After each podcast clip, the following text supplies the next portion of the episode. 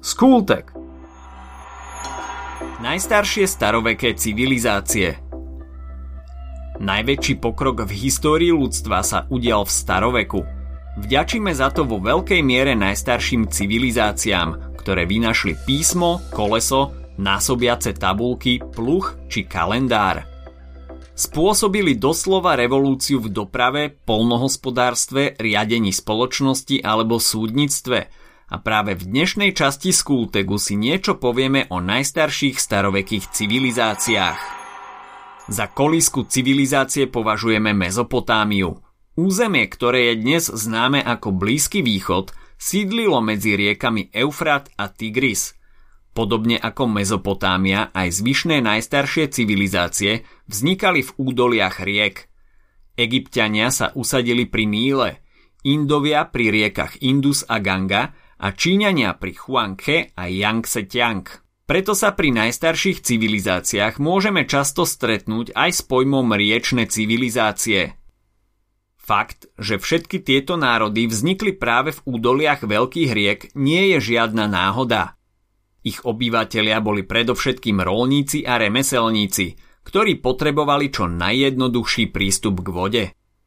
Vhodné prírodné podmienky mali teda extrémne dôležitý význam pre ich živobytie a následný obchod, ktorý vznikal pri výmene remeselníckých a polnohospodárskych výrobkov. Každá civilizácia prešla osobitným a často veľmi odlišným vývojom, no určité znaky sú pre všetky riečne civilizácie spoločné. Všetky si vytvorili závlahové polnohospodárstvo, ktoré bolo založené na využívaní každoročných záplav – Tie vyplavovali úrodnú pôdu a prinášali dostatok vlahy, ktorú bolo možné pomocou systému kanalizácií využívať aj v období sucha.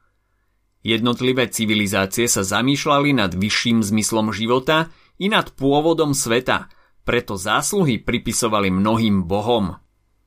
Hovoríme tomu, že boli politeistické. Duchovní predstavitelia a kňazi mali vysoké spoločenské postavenie – a na juhu Mezopotámie fungoval systém chrámového hospodárstva. V okolí chrámu bolo rozmiestnené skladisko, kde sa zhromažďovali remeselnícke výrobky a všetka úroda, ktorá sa obyvateľstvu prerozdeľovala podľa potreby. Na vrchole mocenskej hierarchie stál správca chrámu, teda kňaz. Neskôr ho vystriedalo palácové hospodárstvo – v ktorom za prerozdeľovanie bohatstva a úrody zodpovedal vladár. Vláda mala pod kontrolou verejné práce a budovanie rozsiahlých stavieb, akými boli paláce či hrobky. Ako forma vlády tu bola zaužívaná orientálna despocia. Panovník v nej mal neobmedzenú moc a navyše bol vyhlasovaný za syna Boha, prípadne bol s Bohom stotožňovaný. Na čele spoločnosti stál panovník, ktorého moc podporovali kňazi. Po kňazoch nasledovali úradníci a vojenskí hodnostári. Všetky tieto štyri skupiny patrili pod vládnuce vrstvy, ktoré mali moc nad vykoristovanými. Medzi nich patrila dedinská občina a otroci. V orientálnej despocii mala každá vrstva svoju úlohu. Kňazi, úradníci a vojenskí hodnostári sa presadzovali despotickou mocou, zatiaľ čo panovník musel byť všetkými uznávaný za syna Boha. Previnilci, nepriatelia štátu alebo vojnoví zajatci sa neskôr stali otrokmi. Pôda bola vo vlastníctve dedinskej občiny, do ktorej patrili remeselníci a rolníci. Dedinská občina bola základom spoločnosti – hospodársky sebestačná a zodpovedná za všetky naturálne dane. V strednej časti Mezopotámie, v Babylonii, dal na vyše 2 metre vysokú stélu vytesať král zákonník, ktorý rozdeloval vtedajšie babylonské obyvateľstvo do skupín. Viete, ako sa tento zákonník nazýva?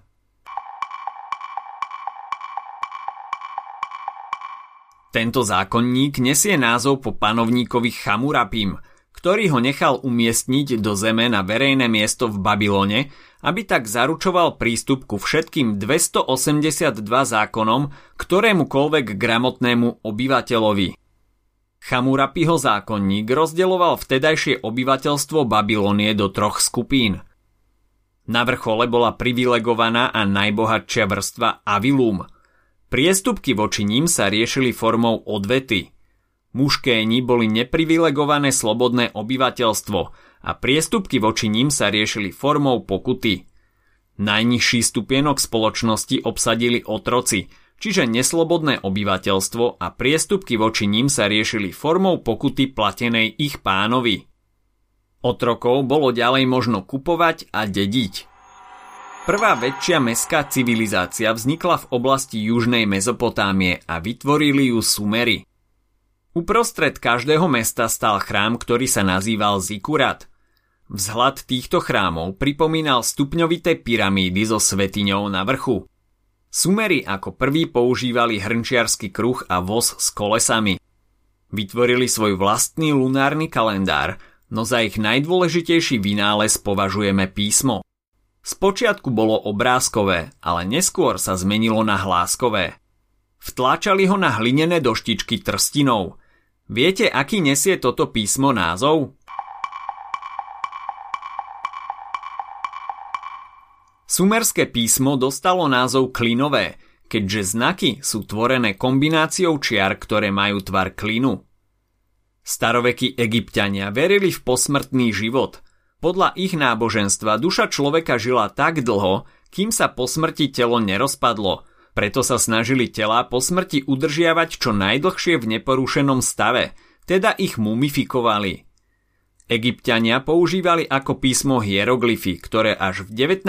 storočí dokázal rozlúštiť francúzsky archeológ Champollion.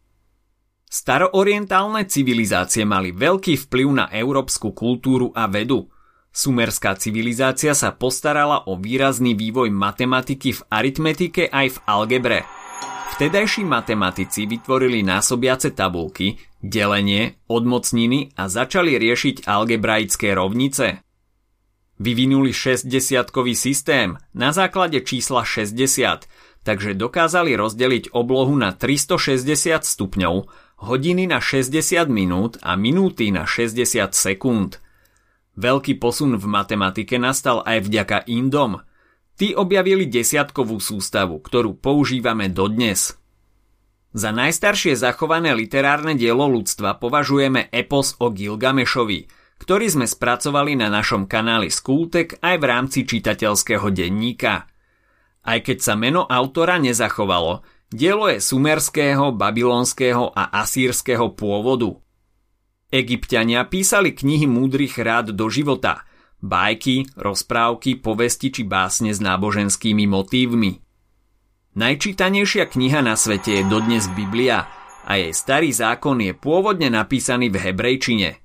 Číňania prispeli objavmi papiera, hodvábu, strelného prachu, kompasu či vodných mlynov. Ak sa ti dnešný podcast páčil, nezabudni si vypočuť aj ďalšie epizódy z Kultegu alebo našej série hashtag čitateľský denník. Spracovali sme v nej dve desiatky diel, ktoré by si mal poznať. Potešíme sa, ak nás ohodnotíš aj na Apple Podcasts, napíšeš komentár na YouTube alebo dáš odber na Spotify, aby ti nič neuniklo. A nezabudni o nás povedať kamošom. Počujeme sa pri ďalšej časti z Kultegu.